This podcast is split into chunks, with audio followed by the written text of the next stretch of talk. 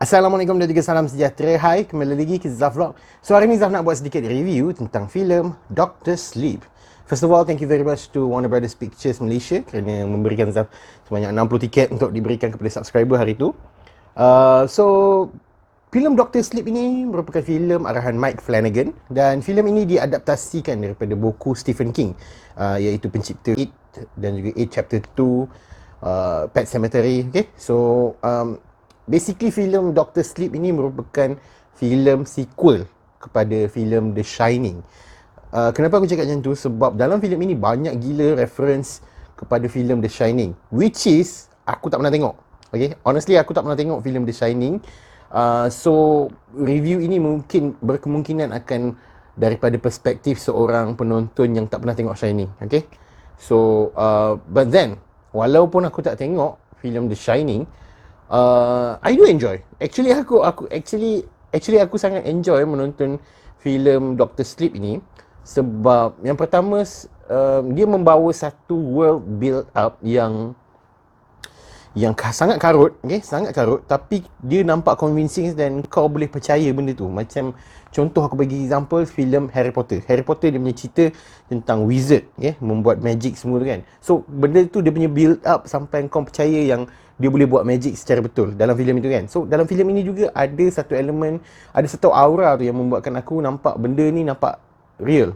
Uh, bukan real macam mana, dia nampak logik lah walaupun memang karut nak mampus. Uh, filem ini mengisahkan tentang Danny Torrance. Danny Torrance ini merupakan watak kanak-kanak di dalam filem The Shining masa filem The Shining apa yang aku faham lah apa yang aku baca lah uh, watak kanak-kanak iaitu anak kepada Wendy yang pernah hidup yang pernah hidup di Overlook Hotel uh, which is the the setting for film uh, The Shining. Dan dia ni ada satu kuasa uh, mempunyai kuasa lah dia boleh nampak benda-benda hantu semua ni kan.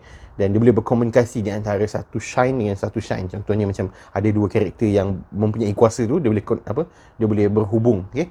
Uh, so uh, dia mengisahkan tentang Danny Torrance yang pernah hidup di Overlook Hotel ni membesar dengan mempunyai satu masalah drinking dan dia terjumpa dengan seorang budak yang bernama Abra yang juga mempunyai kuasa seperti dia.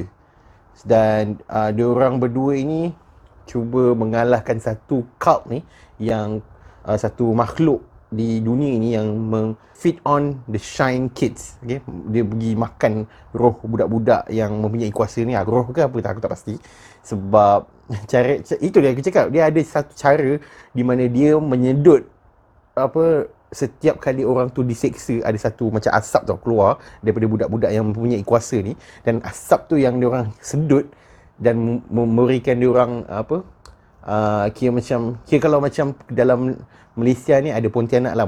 Pontianak apa gigit mangsa dia makan darah. So dia lagi dia lagi apa immortal dan boleh membuatkan dia hidup lagi lama kan. So benda tu macam ni lah tapi dengan cara dia menyedut uh, asap yang keluar daripada budak-budak ni kan.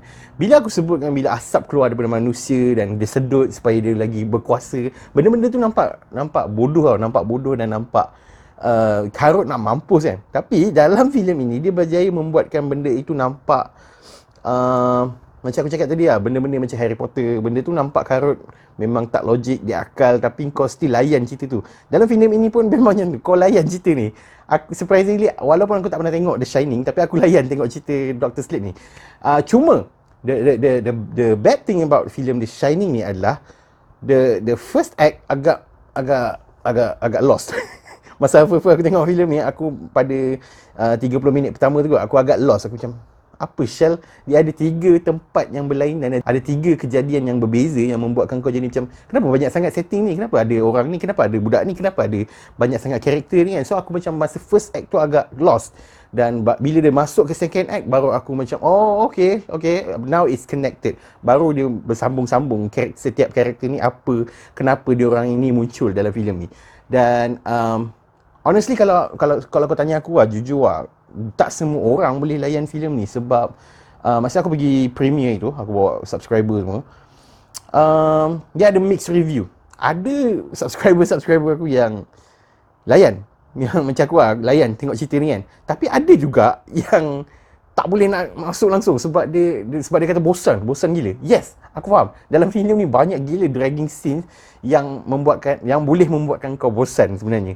Uh, tapi kalau kau seorang fan uh, kepada uh, Stephen King dan juga pernah menonton filem The Shining, hari tu pun aku ada jumpa juga dua orang fans dan dia orang mengatakan ini adalah sekadar menutup memberikan satu apa uh, justifikasi kepada karakter kanak-kanak dalam filem The Shining tu kan. Dia macam menutup semulalah filem tu secara elok. Uh, sebab uh, bagi dia orang filem The Shining tu lagi apa berkali ganda lagi have, lagi havoc lagi uh, lagi creepy lagi apa lagi menyeramkan lah semua tu kan tapi uh, untuk Doctor Sleep ni dia ada benda-benda yang direferencekan kepada daripada filem yang pertama tapi dia more of a mellow slow kind of film okay So um, the the the character wise aku sangat suka dengan uh, Ewan McGregor uh, sebagai Danny Torrance dan juga waktu Abra. Abra was quite quite seorang kanak-kanak yang sangat badass lah. Macam wow, gila gempak si Abra ni kan. Uh, dan juga ada ada satu build up tentang kawan kepada Danny Torres ini. Dia punya build up karakter dia was so simple dan kau nampak dia punya bonding di antara Danny dan juga member dia kan. Dan dia ada memberikan efek lah kepada kau pada pertengahan filem tu. When something happens memang dia punya the scene tu was quite aku jadi macam hey! Why? Kenapa kena ni? Ah nanti kau kena tengok ah uh, lagi karakter watak villain di dalam filem ini was good aku sangat suka uh, especially bila dia orang satu team ni yang sangat creepy dan membuatkan kau teringat tentang hantu-hantu yang tiba-tiba muncul daripada mana datang semua kan. So it was good. Aku sangat suka sebenarnya cerita Dr. Sleep ni. Cuma yang membuatkan filem ini tidak mendapat rating yang penuh adalah kerana filem ini bukan untuk semua orang. Macam aku cakap tadi lah, masa, masa premiere tu banyak yang uh, almost half kot. Half sangat suka filem ni dan half lagi was quite lost. Sebab dia orang macam dia orang nak have mungkin mungkin untuk orang yang nak have fun nak letih daripada balik kerja ke apa ke nak nak relax nak apa nak have fun menonton filem nak nak just nak the jump scare maybe akan hampa menonton filem ni tapi kalau kau orang jenis yang uh, suka fokus tentang filem tu dan kau memang perhatikan betul-betul filem tu memang kau akan enjoy filem ni. Okey uh, selain itu Overall filem The Shining ni merupakan filem yang sangat awesome bagi aku.